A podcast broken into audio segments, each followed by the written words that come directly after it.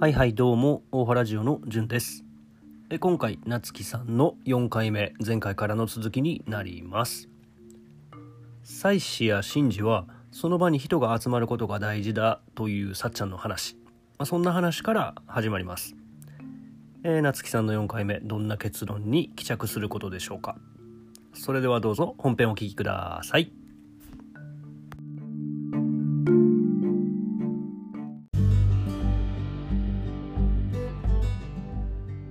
もちろん最初は神事そうそうそのうん神様にほ今年は何を奉納しますかの中で今年は歌と踊りを奉納しますって言ってうん。その始まるんやけども、うん。やっぱりそこに人が集まること自体が一番大事であって、うんでそこにその時代にそこで生きてる人たちが大事やから、うん最初は神事としてもちろんね受け継がれてきたものとして始まるんやろうけど、うん。やっぱその一晩中こんな発作ばっかりで踊っとれんってなってきた時に うんやっぱその場にいた自然発生的にうん歌謡曲だったりとかっていうのも当然ね。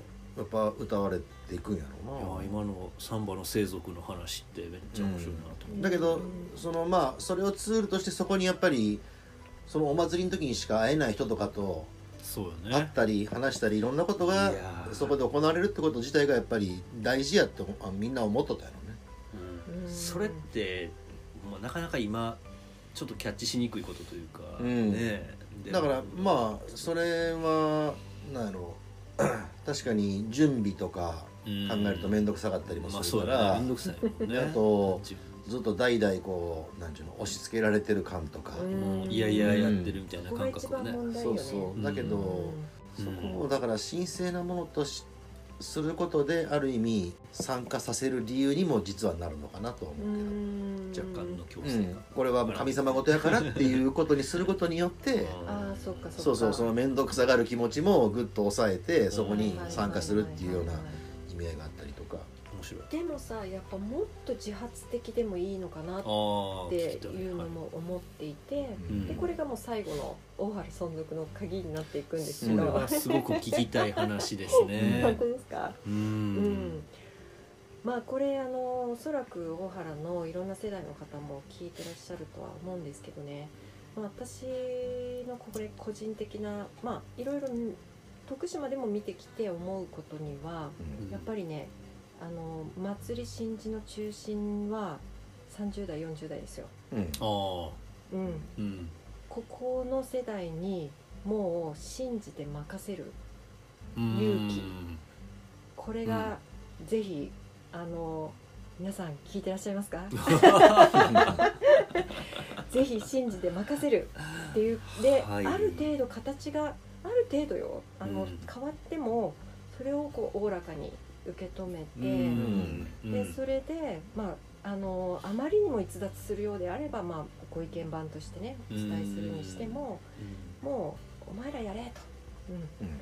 はい。そういうふうにしてしまうことでこれ活気づくんじゃないかなというふうに私は思っているんですよ。うん。であの特にねもう絶対にやんなきゃいけないのは5月のみこしうん。それから9月の八作うん。それから10月の湯立てですよね。うん。でこれはもうだ本当に失ってはいけないっていうふうに強く私は思っていましてうんで最近聞いたちょっと話、まあ、民族、えー民族研究者の方かな、うん。うん。方がおっしゃってたんですけどこの立秋っていうのはうん。確か8月、あの今の西暦でいうと8月の初旬ぐらいじゃない？うん。で本当にさこの旧暦の暦ってさバカにできなくて、この間も節分立春を超えたらさうん。急にさ暖かい日とさああそうね。の寒い日が繰り返しになるでしょ、うん。あ春だなってうんいう感じ、そうですね。でこの立秋は8月の初旬なんですけどうん。西暦のね、でこの後のこの秋めいていくうん。9月10月にこの祭りがすごく重要な理由をその方がおっしゃってたのはやっぱりこう寒くなっていくと人ってやっぱこうなんていうの気が沈むんだって、う わかるな。本当。はい。うん、でその沈んでいくとどうなるかっていうと免疫力が下がっていく。うんなるほどな。でへえそこにまあ祭りとか神事っていうのはある程度こう人が人が集まり、まあ、肉体を寄せ合い、うん。うんコミュニケーションを取り関わり合う。でなるそほこにやっぱりこう励まし合いっていうのが、あの生まれてうん。でこの寒い厳しい冬をうん。みんなで越えていくっていう、そういう決意になっていくっていうことなんですよね。だからここはもう本当にあのみんなで取り組んで、そして、えー大原が免疫力の高い、うんなるほど、はい。町というか町じゃないななんだ里になっていくっうん。ていうことをそうですね、へぜーひともなってもらったら嬉しいなと元移住者としては思う次第です。面白い。昔は冬越しなんてひょっとしたら死活問題やったかもしれないよ、うんうん。あいつ超えれんかったか。っていうねもうちょっと励ましてなかったなっていうのがあったかもしれない本当にうん。多分アフロブラジリアンレリジョンその辺の人たちもねそういう結束があって超えたところはあるのかもしれないですもんねねきっと。あうん面白そうなんやへほんでさ、あのつい、えっと先日あの徳島のね、えっと海部っていうちょっと南の方のエリアうんがあるんですよ、うん。あの太平洋沿いなんですけど。でそこにあのそこからちょっと奥まったところに轟神社ってね轟って車3つ書く車3つ書いてね。神社であの実は2年か3年ぶりに祭りが復活したんですよ、え。それをまさに30代40代が中心になってうん。やった、でそれをね大道ドリンコっていうでしょ、あそこね実はね日本の祭りシリーズでうん。いろんなドキュメンタリーをこう撮ってってんのね、へえそんなすごいことしてる次ねそう大道さんにね、うん。あの8作ぜひ撮ってってうん。お願いしたい、面白いじゃないですか。そうでしょ、へでこの間はその轟神社。うん。でねもうねほんと涙なしでは見れなくて。うん。であれがちょっとネットに上がったら紹介するんで、うん。ぜひ皆さんに見ていただきたいんですけどね、あのまずその轟神社のえーっとねなんていう総代っていうか藤子藤子総代藤子総代か、うん。それに就任したのが、うん。多分あの人まだ30代うん。の、あのまあ海部で生まれ育った、うん。えー男性なんですけどね、でその彼が中心になってものすごい人脈のある人なんですよ、うん。でそれで、まあ、地元で移住者の人だろうが地元の人だろうがみんな手伝えって言って声かけて、へでそのねあの祭りが実はその轟神社がすっごい山の上の方にあるんだけどそこにみこしが置いてあるの。うん。でもうものすごい急な階段を、うん。その男たちがもう何人もで協力しながらこうんう下ろしていかなきゃいけない、うん。もう声かけ合っても威勢よくねじゃないと下ろせない、うん。集中力もいるし、うん。でそれを下ろした後よ今度川があってで川のずっとその奥の方に滝があるのよ、ううん。んでそこの滝にそのこのみこしを当てて、うん。わっさわっさみんなでやるっていうところ。でそれをやったらまた戻すっていうまでがあるんだけどさ、うん。ものすごい重労働だあしもう半分命がけ。しかも11月の初旬だからもう結構水もさ 冷うんたいしさ、冷たいでしょうね。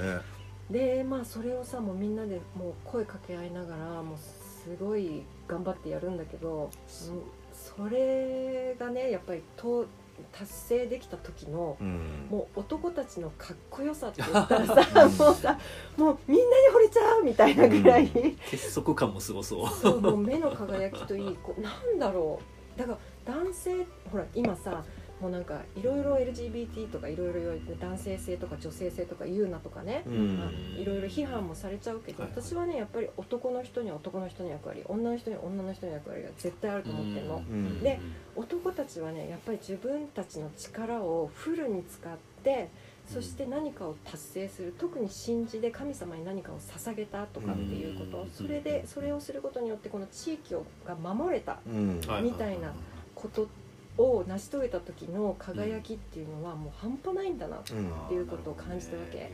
うんでもうあんだからね日本中の男たちにもうみんなかっこよくなってほしいから、うん。もうだからぜひそういうちょっと苦行に近いけども何かこう力を使って成し遂げるっていう祭りっていうのは、まあ、だんじりとかも多分そうよね。うん。そうですね。うん、それはね 本当に。で大原で言えば多分それに当たるのがあのみこし。うん。5月のね。うん。そど。れはでも本当にお祭りの時はもうそういうのって顕著になるじゃないですか、うん。確かにうんってなるとまあ祭りにもね。そう。だから祭りにももちろん積極的におそらく轟神社のその30代の方40代の方もそういうのを本能的に察してそういう動きをね、うん。されたのかなと思うとそうだね。なんか面白いですねそれ、うん。えあれはもう本当になんかこう理想の姿うん。えーすごい。でも発作でも本当に地元は普段普通に軽トラとかですれ違うおじさんが、うん。あの祭りの夜だけは本当にかっこよく見える、でしょ、うん、そうよ本当にねあのなんかもう男前みんな男前なんですよね。うん。あれってなんやろうな。なんか不思議な。不思議やね。男が男に惚れるじゃないですけど、うん。そのなんかわかるわかる。けえなーって思う。うん。本当にそうあのタイミング、ー、お俺ね。ね。まあまあねこの23年コロナで全部中断されてるじゃないですか、うん。だからこっからそのどういうふうに持っていくかっていうのは、うんあの結構大事だと思うんですよ、うんうん。だから僕はその大原のそのお祭りに関してはそんなコロナなんかなかったかのようにふる振る舞ってほしい。普通にまた始まってほしいと思うんですよ、うんうん、でそのために僕ができることは自分で準備もするし例えば僕がやったら温度取りなんやったらやっぱ練習も重ねるしとか。う、んうんうん。そういうとこですよねまあなんか集落として埋没せずにね、うん。これから行っていくための一つ本当に。うん。のポイントなのかもしれないですね、絶対大事だと思う。そういうのはね。うん。ところでさお正月にほらなんか上野とかでもさなんかこうなんか高いの立ててなんか焼いたりとかあどんと焼き。どんと焼きか。どんどんはいあれやった？今年。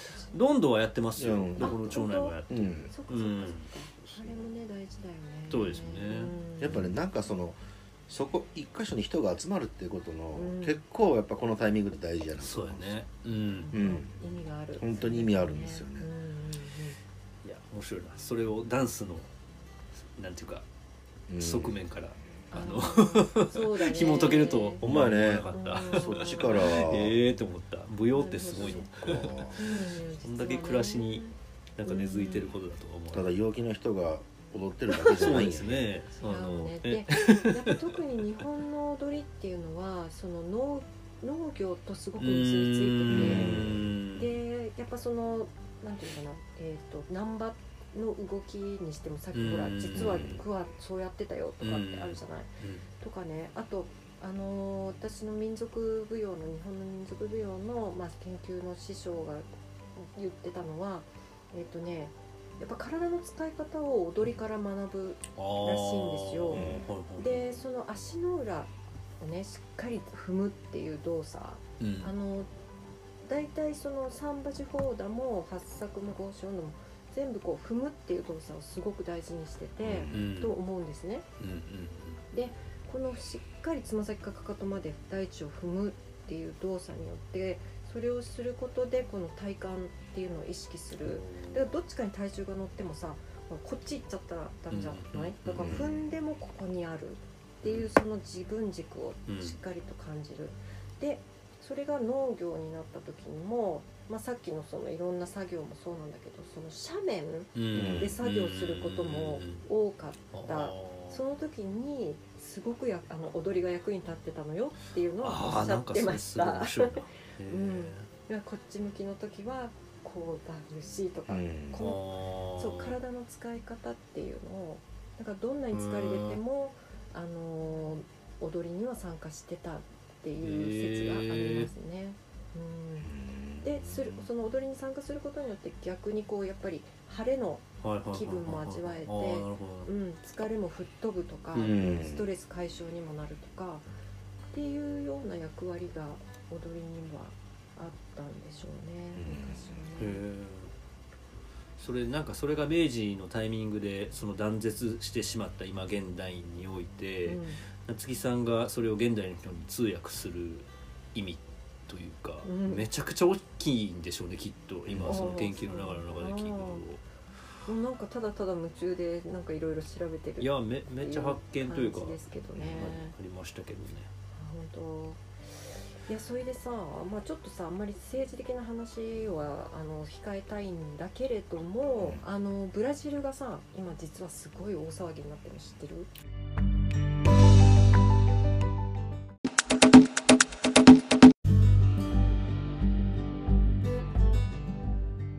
実は去年うん。あの大統領選があったのね、うん。うん、でそれまであの大統領してたボルソナロっていう人がいて、うんうん。でそれからそのボルソナロの前に大統領だったルーラっていう人がいて、はいはいはいその2人のはい。戦いだったんですが、うん。まあボルソナロすっごい人気があったんだけどうん。なんか直前になってルーラに追い越されてルーラが勝っちゃったんだけどね。えでまあそのボルソナロを支持する支持者たちがもう激怒してーうん。でもうその選挙に不正があったっつって。うん。でそれでだから去年の10月かなんかにそれが決まったのにずーっと大騒ぎ。もうなんかえー。10万人とか集まって、うん、抵抗運動とかしたりとか集会開いたりとか。いまだに。うん、でもさ全然日本には報道されないと思うんだけどね。でなぜかというとまあこれ世界は今うん。グローバリストとナショナリスト、うん。うん。グローバリズムとナショナリズムっていうのが、これが対等しなまあなんていうのかなこう喧嘩してんのよ。うん。でブラジル人っていうのはあのどちらかというとこのナショナリストううん。ん国を大事にしよう自分たちの文化を大切にしよううっていう人たちがものすごくいてう、ん。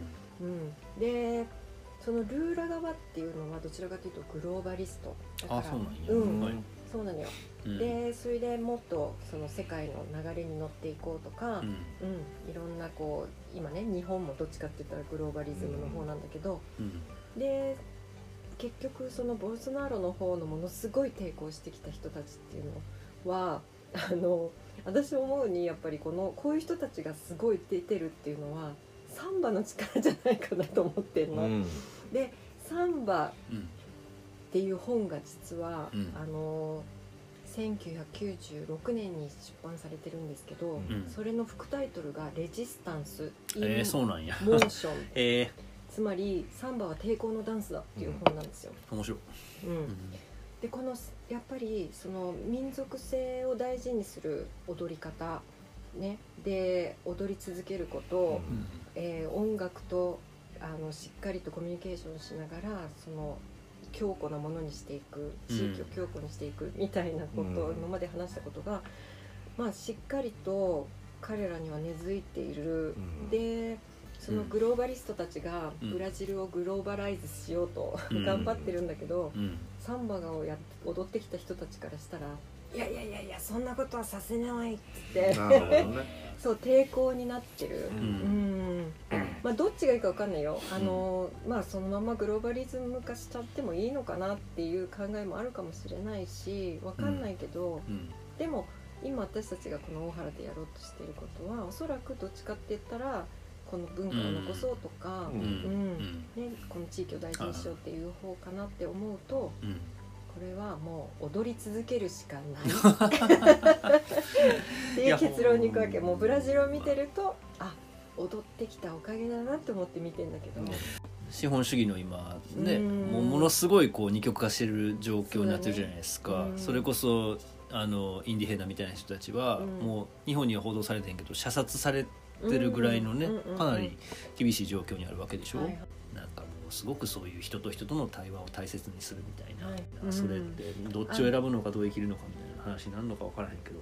でもその根底にサンバダンスがあってっていうのはすごくなんていうかしっくりくる、あうんちょっと言葉としてちゃんと表現できひんけどしっくりくるうん。話でした。だからまあなんかやっぱり政治的にこうほ向けたい方向性っていうのを常に感じるじゃない、うん。ね？こういう方に行きたいんだろうなみたいな、うん。うん、でまあそれに日本人素直だからさ大体もう明治維新以降ずっとかなり順次できてるよね、うん。うん。でもそれでこの明治維新から何年経ってんだろう。百何十年か経ってもう150年ぐらい以上ね。うん。ででもやっぱりなんかいろんな違和感ってあるわけじゃない？そうですね。うん、なんかに馴染まないこと、うん。まあ私が例えばバレエをして馴染まないのも近いものがあると思うんだけど、うん。でそうなってった時にまあじゃあ馴染む方馴染む方に、うん、あのいなんていうのかなまた移行していくのか全てはガラッとは変えられないと思うし、うん。あのいっぱい恩恵も受けてるからね。そうですね、もうはい。iPhone 便利だし。そうですね。コンビニにあってほしいですからね 大原ね。そうそうそう。ね、はでそうススケボーもかっこいいし、ね、ヒップホップもかっこいいし、そうですね。っていういろんなところで、まあ、だからこううまく共存しながらでもなんか残していきたいものなのかっていうところを見極めていく必要はあるのかもしれないかなでまあ私が自分の専門でできることっていうとこの伝統の踊りを残していくとか祭りを大事にするとかってとこに今たどり着いてます。うんまあ、なんか西洋近代化が、あのー起こしてきて僕らはすごく豊かになったけれども、うん。そこで忘れ去られたものにそろそろちょっとだけでも目を向けてもいいんじゃないかなっていうのは、これからのなんていうかね時代にあってもいいのかなと思うという、そこの鍵になるのが例えばその舞踊であるかもしれないっていうのは、まあ、身体性とうんうんロジカルなところと多分 DNA としては刻まれてるみたいなところがね、うん。あるのかもしれないなすいません今日は。なんか長々と。とんでもございません。楽しかったです。ありがとうございます。い。いですか？最後何も？さっちゃん大丈夫ですか？そういう意味で言うとまあ大原はそういうことを自分が感じたいと思えば感じられる、いやそうそれすごいよね。う。ん。だから純ちゃんが普段やってる古文書だったりとかもやっぱそれにつながってくることだと思うし、うん。ね。杉並じゃなかなかそれが得られなかった。難しかったかもしれないけど、そう。うん。っていううん。まあ調べれば出てくるんだろうけどね、うん。この地域でもね、うん。だからまあ僕らよりも若い子とか、うん。こまあ、今後の子たちにそういうことに目を向けてもらえるようにするにはどうしたらいいかっていうことをやっぱ考えていくことも、まあ、僕らの一つ務めではあるかもしれない。ね。強いることなく楽しくね。うん。そうそうそう。し、うん、強いることなく、でもねもうあとはねかっこいい姿見せるだけだと思う、うん、それはかっいいな。ちょええっていうね。いいっす。うん。それがだって結局ほらみこちゃんがこれだけ増えたのもほのちゃんやさくちゃんが素敵だったからよ。それはすごい。うん。それはありますよね、うん、そうそうそう、うん。だからやっぱりねこれから男たちがねかっこよくね輝いてほしいですね。そうですね。はい。期待してます。楽しい収録でし た。ありがとうございました。あはいこちら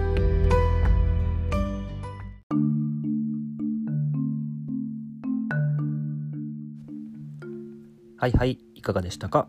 こんな本編でした、え地域を確固たるものにしていく。あの具体的には祭祀神事に参加することし続けること、まあ、言い換えれば祭祀神事の構成要素の一つでもあるその舞踊や歌に小さな頃から触れる触れ続けることで、まあ、その人たちのその地域内でのその結束感が得られて愛着のようなものが生まれる。そして土着していく。まあ、ひいてはその思いがこそ地域を守るというのか大切にするというのか、まあ、そうしたことにつながっていくんだろうと、まあ、夏木さんの主張とはあ主張としてはそういうところなのかなと思いました。なんというのかこの風の時代と呼ばれるその現代においてはちょっと真逆の価値観とも捉えられるかもしれないですね。うんまあ、何よりも、まあ、今回話している3人は、まあ、移住者なのですね。よそ者です。その地域にとってはよそ者と、まあ、よそ者がこのような話をするということについてはまあまあデリケートなことでもあるなというのはおそらく3人とも自覚していることかと思います。まあ、今まで、えーその地域の何がしかを守り継いできたわけでもないという者たちが守り継ぐという行動にうんいかなる苦労やしがらみ束縛呪縛、まあ、面倒くささ、まあ、そのようなものが伴っているか。何を言ってるんだそんなことも知らないよそ者がという意見。これはまあよく出てくる批判される話かなと思います。まあ、夏木さんのお話の中でその徳島の海部轟神社のお祭り復興それをリードしたのはその地元で生まれ育った若者だということ、まあ、これは非常に象徴的だなと思っ、まあ、僕らはどこまで行ってもよそ者ともう大原では入り人と言いますけれどもこの立場はずっとずっとついて回ることです。だからこそその舞台の外で眺めて楽している部分っていうのは もう絶対的にあるし僕もさっちゃんもおそらく夏木さんも、え、入り人であることをあの悲観的に捉えているわけではないとむしろそうして外部の人間をちょっとこう疎んじる風潮があるとそのある方があのそのそのその農村の地域性がもう保たれている少佐だろうとそう言えるだろうとそう考えています。まあ、海部の事例というのはその地元で生まれ育った方がリードされたからこそ、うん、何をよそ者がという雰囲気じゃなくて世代を超えて多くの人を動かせたのだろうと推測するとします。はいまあしかしながらですよあのあえてよそ者としてこう誤解を恐れずに発言するならば、まあ、今まで話してきたような古き形が残っている農村のアイデンティティ地元の方がこううん疎んじるような手放したがるような、まあ、そこにこそ、まあ、外部に発信して頼る魅力というのは詰まっているんじゃなかろうかとは思うわけですね。まあ、日本中どこにでもあるようなやっぱりコンビニとチェーン店が中央道路地域の中央道路にバババババッとこう立ち並んでいる、まあ、その量産型の地方都市になってしまうと、まあ、それは言い換えればグローバリズム資本主義的な価値観が前面に押し出てしまうとそれはもう別にここに住むという特別な理由がなくなってしまうんじゃないかなと。今現在例えば大原に魅力を感じて移住したいな住みたいなと思う人たちにとっては、まあ、そういう特別な理由住むという特別な理由がなくなってしまうわけで、うんまあ、非常に難しいなというとこですよね。そのブランディングされ続けることで地価も上がり住んでいる人にも利益があるとはもちろん思うし、まあ、どっちの方向にブランディングしていくのかというのは問題なのかなとは思いますね。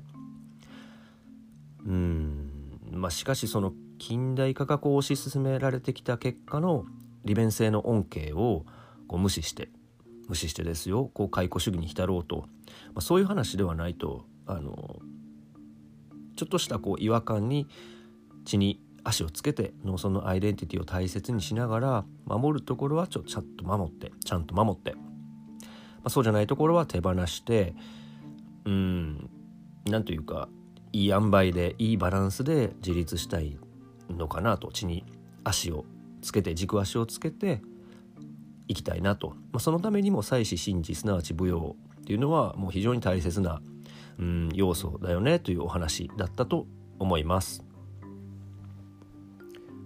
えー、なんていうか最後の末尾かなり僕の主張習慣が中心になってしまってあ面倒くさいなというところですがおおむね夏木さんがおっしゃりたいことをさっちゃんが常日頃言っておられる主張と、まあ、似通ってるんじゃないかなとは思います。はいということで夏木さんのシリーズ今回で一旦はおしまいとなります。またいつかいろいろこう舞踊についてのお話は伺いたいなと思いました。まあ、夏木さんおっしゃったように全ての人は踊ることが好きだと、まあ、テクニカルに踊るということはなかなかできないまでも、まあ、音楽が流れたら揺れるというのか縦乗りする横乗りするというのはもう誰しもあることだなと。思いますし、まあ、今回、えー、なかなか聞けることのないアカデミックな側面から舞踊のあれこれについて垣間見ることができて、えー、非常に楽しい収録となりました。ということで今回はここまで。次回もお楽しみになさってください。大原城の順でした。you